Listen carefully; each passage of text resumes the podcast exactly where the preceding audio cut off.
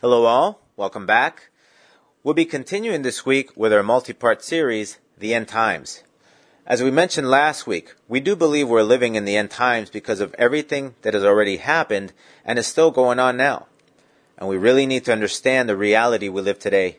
We can't bury our heads in the sand and make like everything is going to be okay, or that things are business as usual. If someone believes like, well, the world has always been a complicated place and this is more of the same, then they really don't know what is happening and what will continue to happen as time progresses. We need to learn how to observe what is happening, and we need to learn how to live in this world while we're still here. If we don't keep our eyes and ears open and, and we're not observant, we will not know how to deal with things, and we will lose ourselves within the crowd. We will live blindly. So I encourage you to follow us over the next few weeks for more insight and biblical guidance. Regarding prayer this week, I would like to encourage you to pray for the families that were affected by the mass shooting in Santa Fe, Texas. Unfortunately, and as a sign of the times, this kind of occurrence is starting to become commonplace in our society. We cannot allow ourselves to get used to this kind of behavior because it is starting to become more and more common.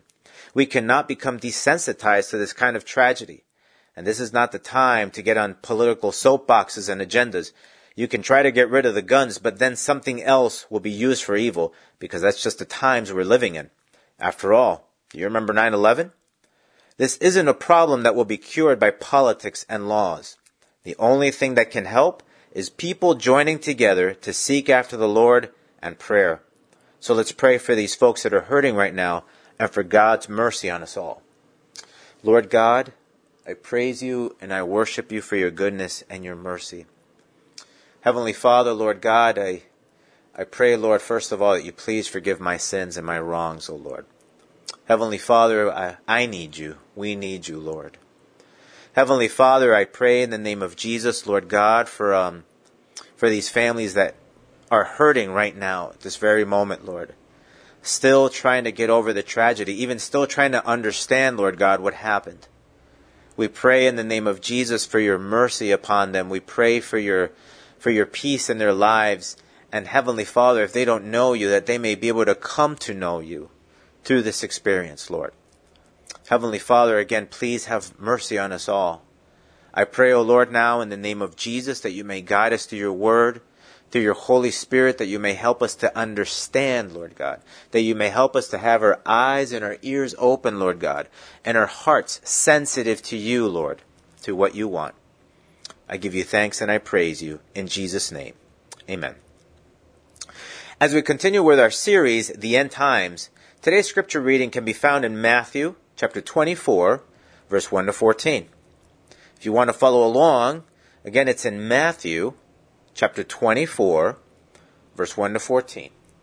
And it says like this Then Jesus went out and departed from the temple, and his disciples came up to show him the buildings of the temple. And Jesus said to them, Do you not see all these things?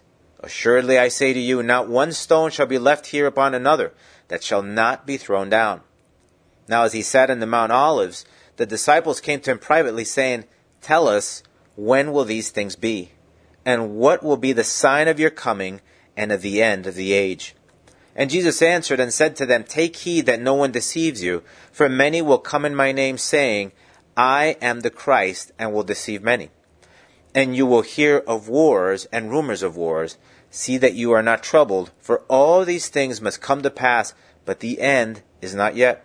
For nation will rise against nation and kingdom against kingdom, and there will be famines, pestilences, and earthquakes in various places. All these are the beginning of sorrows. Then they will deliver you up to tribulation and kill you, and you will be hated by all nations for my name's sake. And then many will be offended and will betray one another and will hate one another. Then many false prophets will rise up and deceive many. And because lawlessness will abound, the love of many will grow cold. But he who endures to the end shall be saved, and this gospel of the kingdom will be preached in all the world as a witness to all the nations, and the end will come. As we read this passage, I think you can understand that most of these things have happened or are happening. One of the first things that we can see is the appearance of false Christ. it is not necessarily that these people may have called themselves Christ, but rather they have also posed themselves as some form of deity or idol. That they are somehow the answer to humanity, if you will. For instance, this was a very common thing in some of the Roman emperors. As a matter of fact, Nero was one that fancied himself as a deity. As he persecuted the Christian church, he made people publicly confess that he was Lord. It was a matter of life or death whether someone confessed Nero as God or Jesus as God. There have been others, such as Hitler. Hitler actually thought at the beginning that he was doing God a service. But as he gained more and more power, as well as being hell bent on world domination, those that wanted to survive needed to acknowledge Hitler as a Führer, or the leader, and of course, there needed to be complete submission and obedience without question. And well, those that somehow opposed the Fuhrer did not agree with him. Their lives were cut short. There have been others that have called themselves Christ, professing to be the one and only Son of God. There have been a multitude of cults and religious sects that have been created by these false Christs or Messiahs. We also read about wars and rumors of wars. Over the past two centuries, the world has never seen so much death and destruction in its recorded history. Hundreds of millions of people have been killed. For example, during the American Civil War, it is estimated that approximately a million lives were lost during the four year period. The Indian Rebellion of 1857 is believed to have claimed as many as 10 million lives. The Taiping Rebellion in China that ended in 1864 may have claimed as much as 100 million lives. The Dungan Revolt that occurred between 1862 and 1877 was thought to have caused about 12 million deaths. World War I claimed over 6 million lives. The Second Sino-Japanese War may have claimed as many as 25 million lives and in the most recent World War, it is estimated that World War II may have had as many as 85 million casualties. As part of the war came the birth of the most awful weapon that man could have ever invented, the nuclear bomb. With today's technology, it is thought that one megaton bomb can annihilate everything within a three kilometer blast radius and leaving lasting effects afterward that can continue killing due to exposure to radiation poisoning for many years. If just one megaton bomb was detonated in a place like New York City, or Tokyo, or Seoul, Korea, millions of people would die in a matter of seconds. And of course, a nuclear holocaust would change the face of the entire world for decades. During the past couple of centuries, we also see so many different pestilences or sicknesses for instance, the outbreak of cancer in its different forms has claimed millions upon millions of lives. Famine or hunger is covering many regions of the planet. The World Food Program, for instance, estimated in 2017 that approximately 815 million people suffered from hunger and malnutrition. That is approximately 11% of the world's population. And as far as earthquakes, take your pick. There are earthquakes all the time and in different parts of the world. And yet Jesus said that this would just be the beginning, the precursor to the end. As part of the end times, God's people would be persecuted in different places and in large numbers.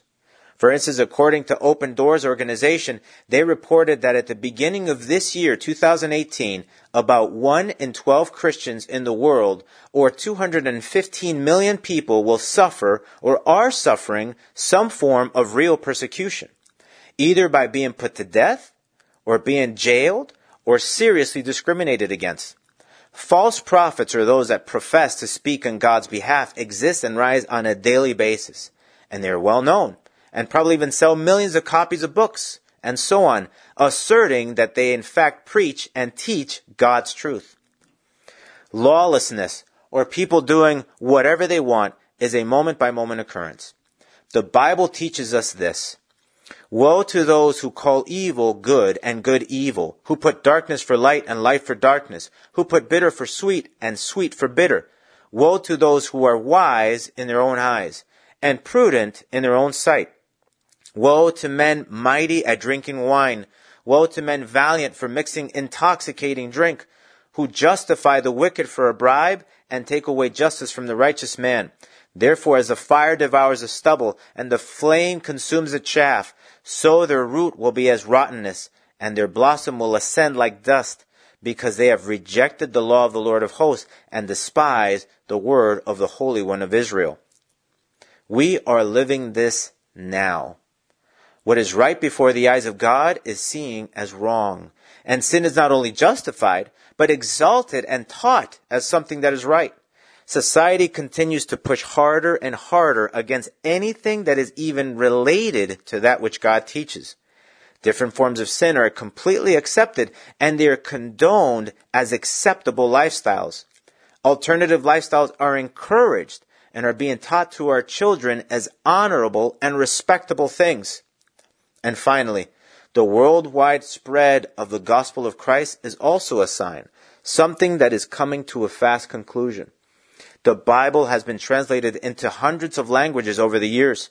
According to Ethnologue and Wycliffe Global Alliance, there are currently 6,909 living languages in the world. At least one book of the scripture has been translated for 2,932 of these languages. The New Testament is available in 1,333 languages, with portions of it in 1,045. The complete Bible has been translated into 553 languages.